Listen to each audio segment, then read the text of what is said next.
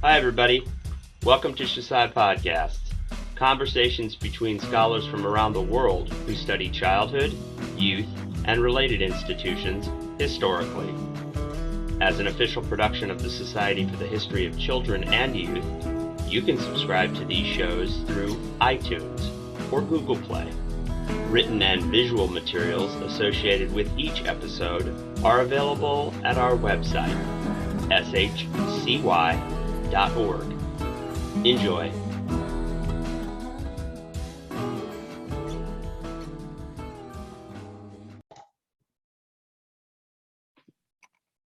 Good morning. My name is Adara Goldberg, and I am the director of the Holocaust Resource Center at Kean University in Union, New Jersey.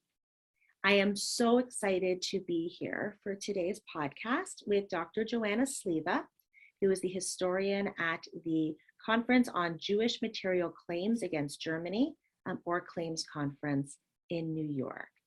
And we are here today to talk about Joanna's extraordinary publication, Jewish Childhood in Krakow, a microhistory of the Holocaust. And what I can say for those of you who have not read the book yet is you are missing out and you need to run out right now because Dr. Sliwa presents an impeccably researched, inclusive, and compassionate recounting of a largely unknown piece of history, um, namely the experiences of children and youth um, who experience life within the Krakow ghetto and Plaszow concentration camp. And we are just so lucky to be here today and to really be able to start to grapple with some of these themes um, and understand a little bit more about why historians choose the topics that they do. Um, so Dr. Sliwa, thank you so much for letting me have this conversation with you.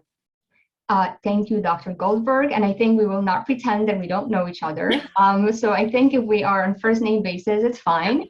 Um, so thank you, Adara, so much for these, um, for the kind introduction and um, you know, for the kind words about um, about my book. Wonderful. And you know, in the full disclosure, you know, Joanna and I, you know, we've known each other since 2008 when we were both graduate students at the Strassler Center at Clark University.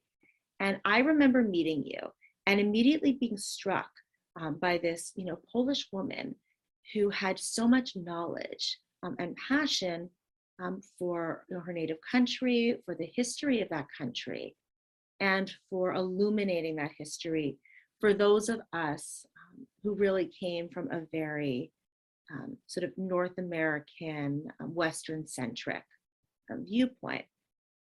And I always knew that you know somehow the work that you did was going to connect to Poland. Um, but I don't really know how you got there. And you know, I'd love if you can tell us a little bit more um, sort of about yourself and what inspired you to begin um, this research journey. Uh, so of course, uh, there are always different paths that uh, lead um, historians to do um, to do what they do, to undertake their topics. And you know, you mentioned um, my being Polish, and of course, like that shaped my interest um, about what happened in my home country um, during during during World War II, during the Holocaust. Of course, personal personal history uh, shapes what we do. Um, I was interested in the experiences of children, such as such as my own grandfather, like what he went through. Um, but what I really want to talk about is what led me to this particular topic of Jewish children in Krakow in particular, like why Krakow, why Jewish children? So one of the one of the uh, one of the reasons is visual culture, right? Uh, and I was I was inspired in a way uh, by Schindler's List, which is not too original, um, by Schindler's List and one image, uh, the only colored image in that film of the of the girl in the red coat. And to me, looking at this, of course, it was very, you know, moving, moving, and um, sparked a lot of emotions back then. You know, when I saw the films many film many years ago. But it also made me question, like, what happened to these children? How did they live during uh, during the Holocaust? What did they do during the day? Um, did they have any interactions with other with other children? What were the adults around them doing for, you know, safeguarding the children, for protecting the children? What were the what was the Jewish community doing? What were Gentile Poles, like non-Jewish Poles, doing? You know, the former nannies, maids, household help, uh, colleagues, co-workers, business partners of, um, of the Jewish parents, and ordinary people, neighbors, strangers. Um, what were their responses? And so that's so that's one thread of it. And the other one is that I am just I was just very interested in and still am interested in the experiences of marginalized groups. And to me, children um, have been traditionally you know, marginalized in scholarship. And of course, yes, we can say there are diaries published and memoirs that are written from the perspective of, of an individual child, right? Um, but what I was looking for is an integrated history of, um, of children. Like, what do these children's experiences tell us about the larger history of you know, a, a city in my in, in, in, my case, right, of Krakow, but also of, of a country, of relations among people. These are the kinds of questions that I was interested in. And, you know, like I too, you know, I've always been interested in um, those who are otherwise deemed forgotten or invisible. And that was something that really struck me in the book was the terms, you know, concealment. Um, because again, these children were concealed, but they were also visible. They were there. We know they were there. And, you know, it made me think as I was reading, of, you know, both of our, you know, our advisor and mentor, um, Deborah Dwork, and some of the groundbreaking work that she did on children. Um, and it made me think or, or question, um, you know, that book was written less than 30 years ago. We are now in 2022. We're pretty far out. And you know, how did that research or other research um, really support or um, propel your own? And that is just such an excellent question because um, Professor Dwork, Deborah Dwork, um, and her research has had a profound uh, impact on, on, on me and my thinking about the Holocaust, about um, about sources, about how we you know analyze those sources to tell um, Holocaust history. And in fact, it was Dr. Professor Dwork's book, Children with a Star, Jewish Youth in Nazi Europe, that um, that was the first book that I read about children's experiences, and that really set me on the path of wanting to know more and seeing that you know you can write a history about children during the holocaust. You can use um, personal testimonies uh, accounts of child survivors and also you know memoir diaries of children that did not survive um, and to me that was eye-opening you know how do you use those sources um, and so in, in this way, of course, uh, the Professor Dwork's research has been um, so influential. And of course, since then, um, there's been uh, ongoing, uh, ongoing research uh, about children, you know, not only, you know, uh, Professor Dwork's research was not on, you know, it was not on Poland, it was on Jewish youth in Nazi Europe in various, uh, in various countries about survival strategies, uh, patterns of persecution. Um, and since then we have research about, you know, Joanna Michlic, another historian who's focused specifically on, on Poland and on children's recollections, on how to, um, how to analyze um, early post immediate post-war accounts of, of, of child survivors. Um, and of course, there's been, uh, you know, collections, anthologies of, of children's writings that have been discovered over the years, translated and made available. And this has really enlarged our understanding um, of children's experiences during the Holocaust, what children thought, how, what choices did they make, how did they respond, what roles did they take on. Uh, and there is still more to be done. Uh, and I hope the research will continue and other scholars will be inspired to take on this path. And, you know, something you you raise and it's i think a lesson that we both came from a certain school of thought um, which not everybody is trained in, is to honor individual accounts. Um, and that's something that, you know, traditionally, if we were only focusing again on, you know, perpetrator records, um, you know, official community records, there's so much that's missing, particularly when it comes to a marginalized person or peoples. And something that struck me, and you know, as I was reading, you know, Jewish childhood in Krakow, I'm like taking these notes, and I have asterisks everywhere. Um, every time you reassigned agency to these youth, um, because something that you know I think most of us are taught to believe is, you know, what we know about children in the Holocaust is that some 1.5 million, you know, or roughly 90% of Jewish children were murdered. And I think because we hear this very, very large number and high proportion, um, we forget that A, this, you know, this means a number of things. This means that roughly 10%, um, depending on the population, the location, um, may have survived. Um, it also, I find that we forget um, about these accounts that survived when the individual um, producer or archivist or writer did not.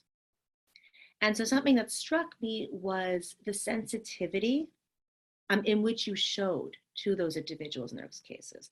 It would have been very easy um, for an author to write about these children as being solely vulnerable, um, persecuted, um, and rather you made a point of honoring um, their agency and empowering them for making not only the decisions that they made, um, because I think at one point you reference you know, Lawrence Langer and this notion of choiceless choices. A child may have been told to go out and find food for their family. Um, but there is that missing piece that you managed to address, which is these children still had to make a choice into how they behaved. They made a choice as to whether they would listen to parents um, or caregivers or protectors who told them to conceal themselves, um, to go out and put themselves in grave danger to support their family. These were still decisions that they made um, and actions that they took. And too often in Holocaust literature, um, we forget about that. We think about the adult actors. And I think about you know, this notion of you know, a ghetto police officer um, allowing people to pass in and out of the ghetto. And it seems like such a passive act, um, this notion that they, they were allowed to, when in fact it was so much more complex than that. And, you know, and this was just something that, again, um, you did in such a way that as a person that works very closely with survivor narratives and with honoring those individuals, I was touched by. And that their voices truly were front and center. And, you know, it made me curious. Um, you know, we are now in, again, we're in 2022, and you began your doctorate in 2008. And the war ended in 1945. We have these huge gaps in time that, you know, unfortunately, you know, the reality is most of the individuals who would have survived, um, you know, in Krakow, whether they be the children, whether they be those care workers, um, you know, other, you know, internees, um, they are no longer with us. So I was hoping you could tell us a little bit about your sources and, you know, where you went to create such a, you know, an integrative and cohesive narrative. So thank you so much, Adara, for you know kind of putting this all in a you know in, in so so eloquently about what this book really is about, right? About this um, about children's agency and choices. And thank you for for recognizing this because that's something that I um, that I really thought about and really wanted to uh, put forward in this um, uh, in, in in this book because these are the kind, this is the kind of information that emerged from the sources, um, right? And so as I was listening, as I was reading, as I was speaking to um, survivors, you know, they, these instances of I went out to smuggle um, food and then bring them in for my family. I did this, like, or my parents told me that I had to do this, or this was expected of me. Um, you know, this to me showed um, showed agency, of course. And you're right that when we think about young people um, in times of these humanitarian crises, um, in times of genocide, um, think about the Holocaust. You know, children um, uh, tend to be maybe not any anymore so much because we know more, um, but tended to be uh, represented even in, in, in, visual material, in photographs, as victims, right? They um, as victims, but we didn't know much about um, much about their lives and how rich their lives were, um, and the decisions they made during uh, during their persecution. So in terms of um, in terms of sources, so I, I keep mentioning, you know, accounts, of course, oral histories and written accounts, memoirs, and diaries. And these are sources written in different languages, and of course, or produced in different languages. So we have English, of course, yes, for survivors who settled in um, in the U.S. and who recorded their oral histories in uh, in English but I also have many sources in Polish and I have some in Yiddish and in, and in Hebrew. Um, not so much uh, in German, but um, in those other languages, yes. And so my book relies heavily on these um, on these oral histories because this is a story about children. Like, how are you going to learn, know what happened to these children if not uh, from hearing and uh, from these children, from listening to them, from reading what they have to um, what they have to say. This kind of information about daily life of children, how they played, um, um, what they thought about um, about their daily activities of smuggling or of having to conceal themselves, of working, of lying about their age. Um, this this is type of information that you're not going to get from um, adults like from parents who survived from official documentation from records of uh, of jewish community from orphanages right? It, it's it, it, it, it's it's it's not going to come across from it. Um, so but also like in order to write a, a, a history about children uh, during the Holocaust, it's not, of course, um, enough to rely on, uh, on personal accounts, but really to think more broadly. Where is the information about children? And one of the most interesting um, uh, sources for me was the propaganda newspaper propaganda, I say, because this was, this was the only uh, newspaper approved and allowed by the German authorities for the Jews in the general government in the German um, German occupied Poland, and that was Gazeta Żydowska, Jewish newspaper. And these were, they, it had collection of various information, announcements from all over gen, the general government. And there was always one section about Krakow. Well, Krakow was the capital of the general government. So of course it had its own section. And in that section, Jewish editors um, wrote about, um, you know, wrote about uh, various shelters and um, for children, um, what was being what was being done for the children. About there was a children's corner, you know, where children could kind of maybe solve puzzles or um, read texts that were geared specifically toward children. And that to me was such an interesting um, source and underutilized, I think, uh, because it was it's been viewed by and it, it was um, you know propaganda tool. But I think we have to really read uh, closely the, those texts and see what the authors were trying to tell us in between the lines. There was an entire discussion eh, on the pages of the Jewish newspaper about the role of education and for children. How is this education supposed to be organized? And what should be taught? In what language should, should, be, should it be taught? Um, what is the role of education for the future? What kind of Jews do we want to create? Um, you know, after this war ends. So to me, it's like they were thinking about the future in 1942 they were thinking the war would end, hoping the war would end, right? And that there would be children and they needed to be educated. They needed to have an identity, a Jewish identity that they could be, um, they could be proud of. Um, so these are only the, uh, you know, I just mentioned like two types of sources that were very um, important in my research and also very, very, very interesting.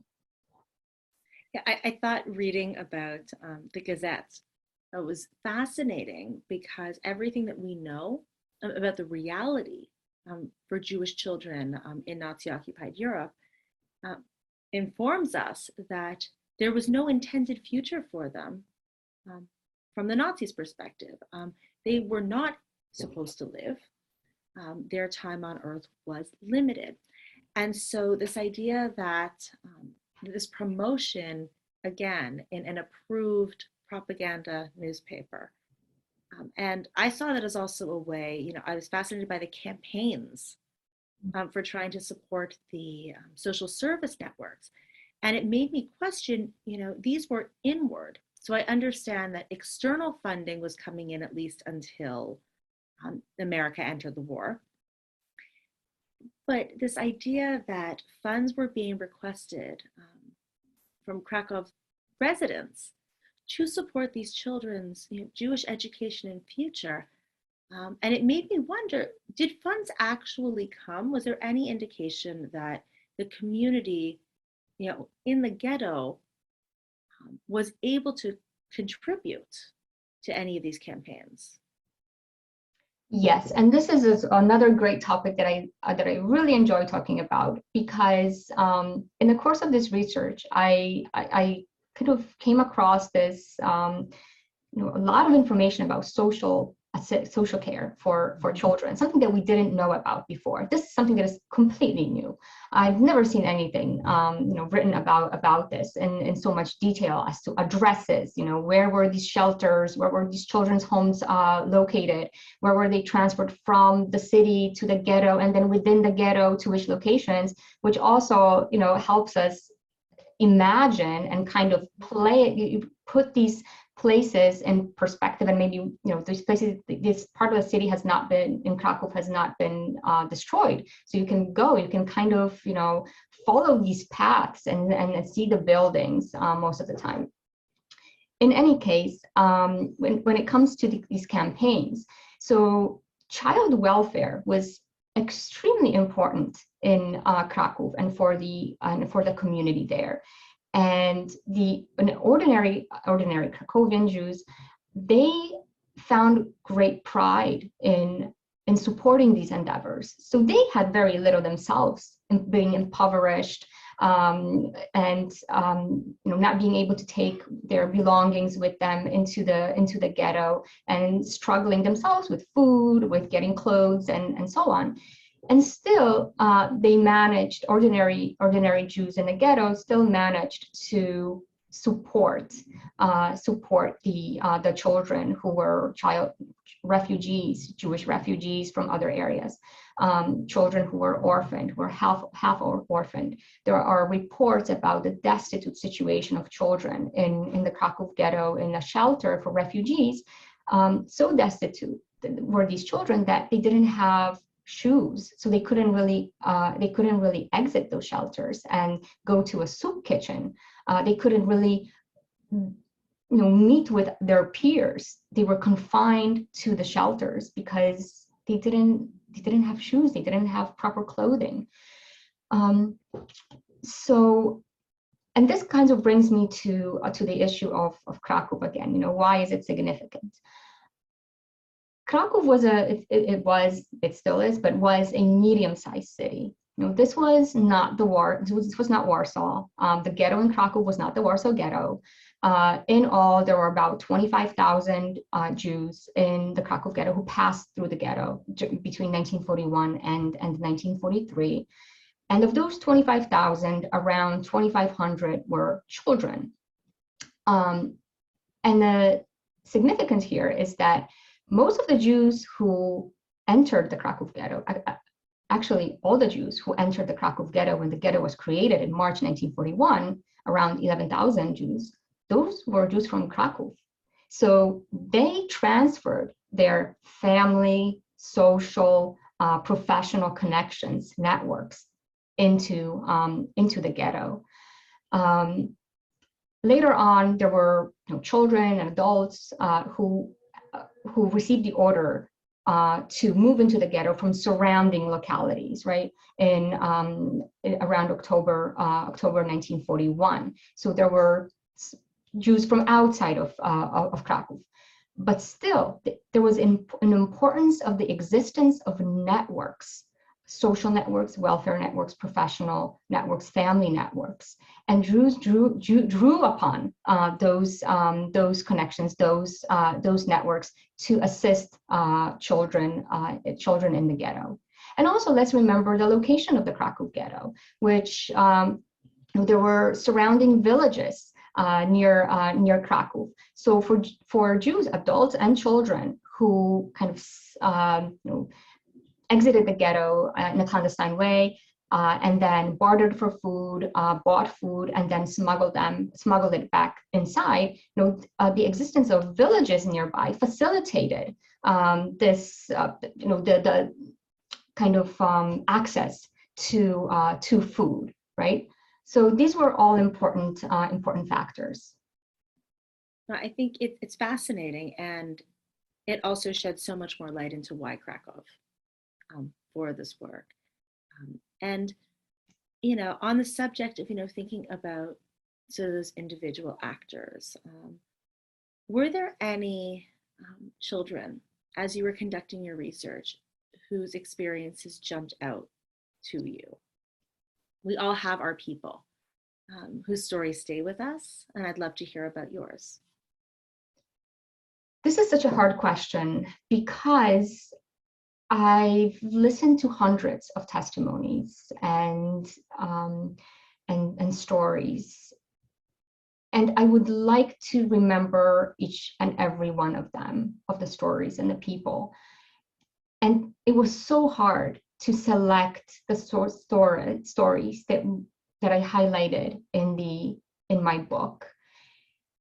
And I really there were so many stories. I don't think I feel comfortable selecting uh, you know one particular story um, to focus on.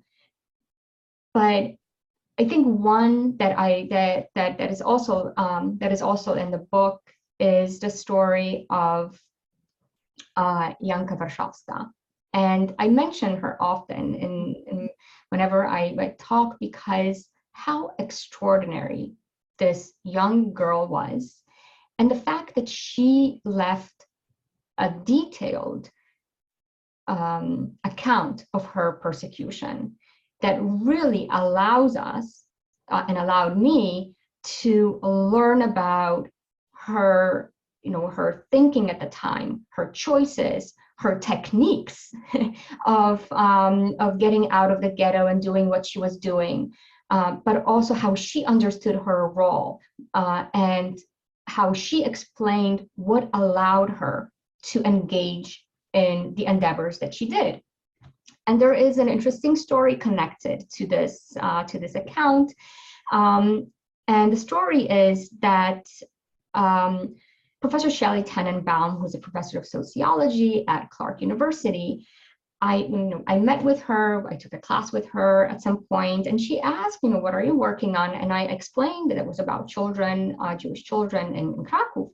And she said, well, my family, you know, is from Krakow. And, um, and Professor Tenenbaum uh, told me about her aunt, uh, Janka Warszawska, and that she had her, you know, a copy of her uh, of her account. And this is how it all started. I did not know about this source, so I know it from Professor Tenenbaum, and I credit her with uh, with that. And this was another, you know, eye-opening uh, moment for me. Um, and Janka was only a teenager uh, when she entered the Krakow ghetto and together with her sister, she started these smuggling missions. why Janka and why her sister? Well, both of them had the so-called good looks and they knew Polish very well. They knew their geography of the city and they you know, as as children, also like children, well, young children, right?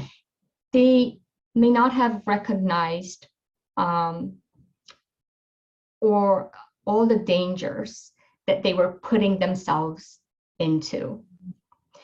Uh, and that was very that was a very important factor. So Janka, uh, the why I mentioned her story and how exceptional it was, because Janka not only smuggled food into the ghetto, she was then smuggling out Jewish children from the ghetto onto the so-called Aryan non-Jewish side and placing them with um, with Polish um, you know Pol Polish people who who are who are supposed to um, uh, protect these children, shelter them, right? And so to me, that was you know speaking about the roles that children took upon themselves as breadwinners but also as rescuers. So here, there's another notion that kind of jumped at me when I was doing this uh, research and reading uh, Janka's, uh, Janka's account was um, the notion of Jews as Jews as rescuers of other Jews, something that I don't think we talk enough about. It, it sounds like Janka's story could be the launch pad um, for a book in and of itself. I think so. I think so.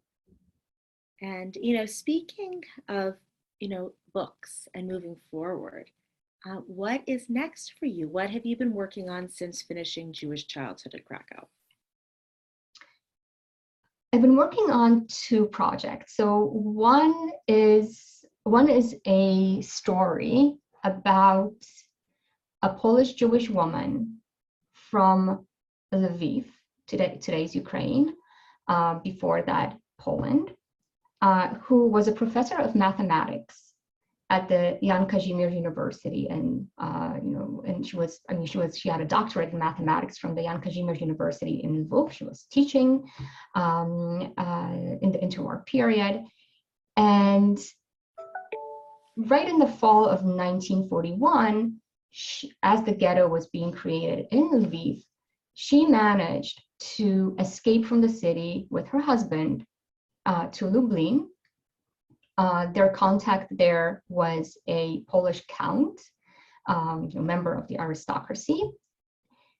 And um, Janina, that was her, um, that's her name, uh, she assumed the identity of a Polish countess.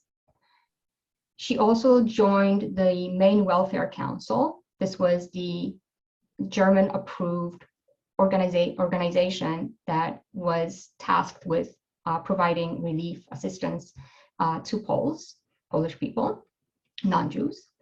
Uh, and she also joined the Polish underground, uh, the Home Army. And in this role, Janina was helping refugees in Lublin and in the, in the district, but more, most importantly, she was helping prisoners at the in the Majdanek concentration camp. She was negotiating with the Germans, with the German authorities to provide relief, assistance, food, clothes, medicine to prisoners, Polish prisoners um, in Majdanek and to prisoners in other camps, um, you know, transit camps in Lublin and in the prison, um, in the really brutal prison in Lublin.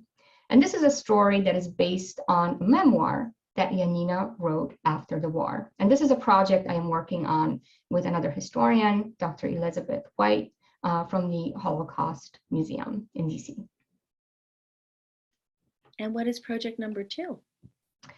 Uh, project number two, uh, you know, we began by talking about uh, what drove me to kind of motivated me to engage in Jewish childhood, to write about Jewish childhood in Krakow, and so about marginalized groups. And another marginalized group that um, that I am very much interested in, and that and that emerged in the course of my work, first at the JDC, the American Jewish Joint Distribution Committee, and now at the Claims Conference, and that is elderly, um, elderly Jews, older Jews, uh, during, before, during, and after, uh, and after the Holocaust. And this is a project that I am working on with our colleagues, um, Dr. Christine Schmidt from the Wiener Holocaust Library, and with Dr. Elizabeth Anthony from the U.S. Holocaust Memorial Museum.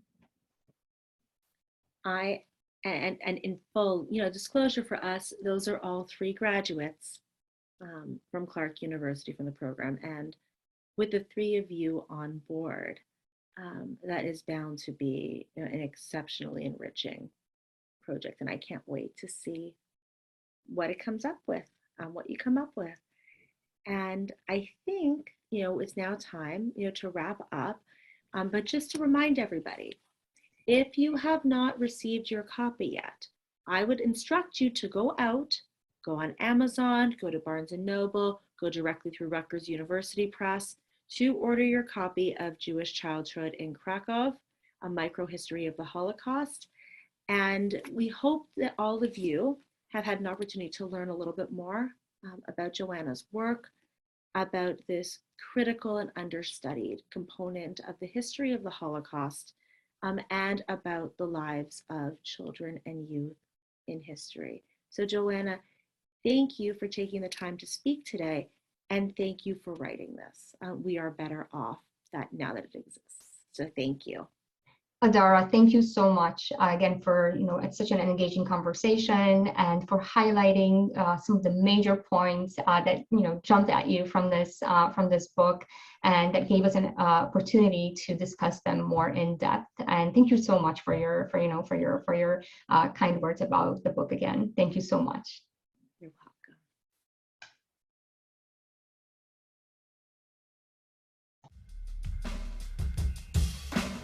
Thank you for listening to SHCY Podcasts. You can find more materials and features from the Society for the History of Children and Youth online, shcy.org.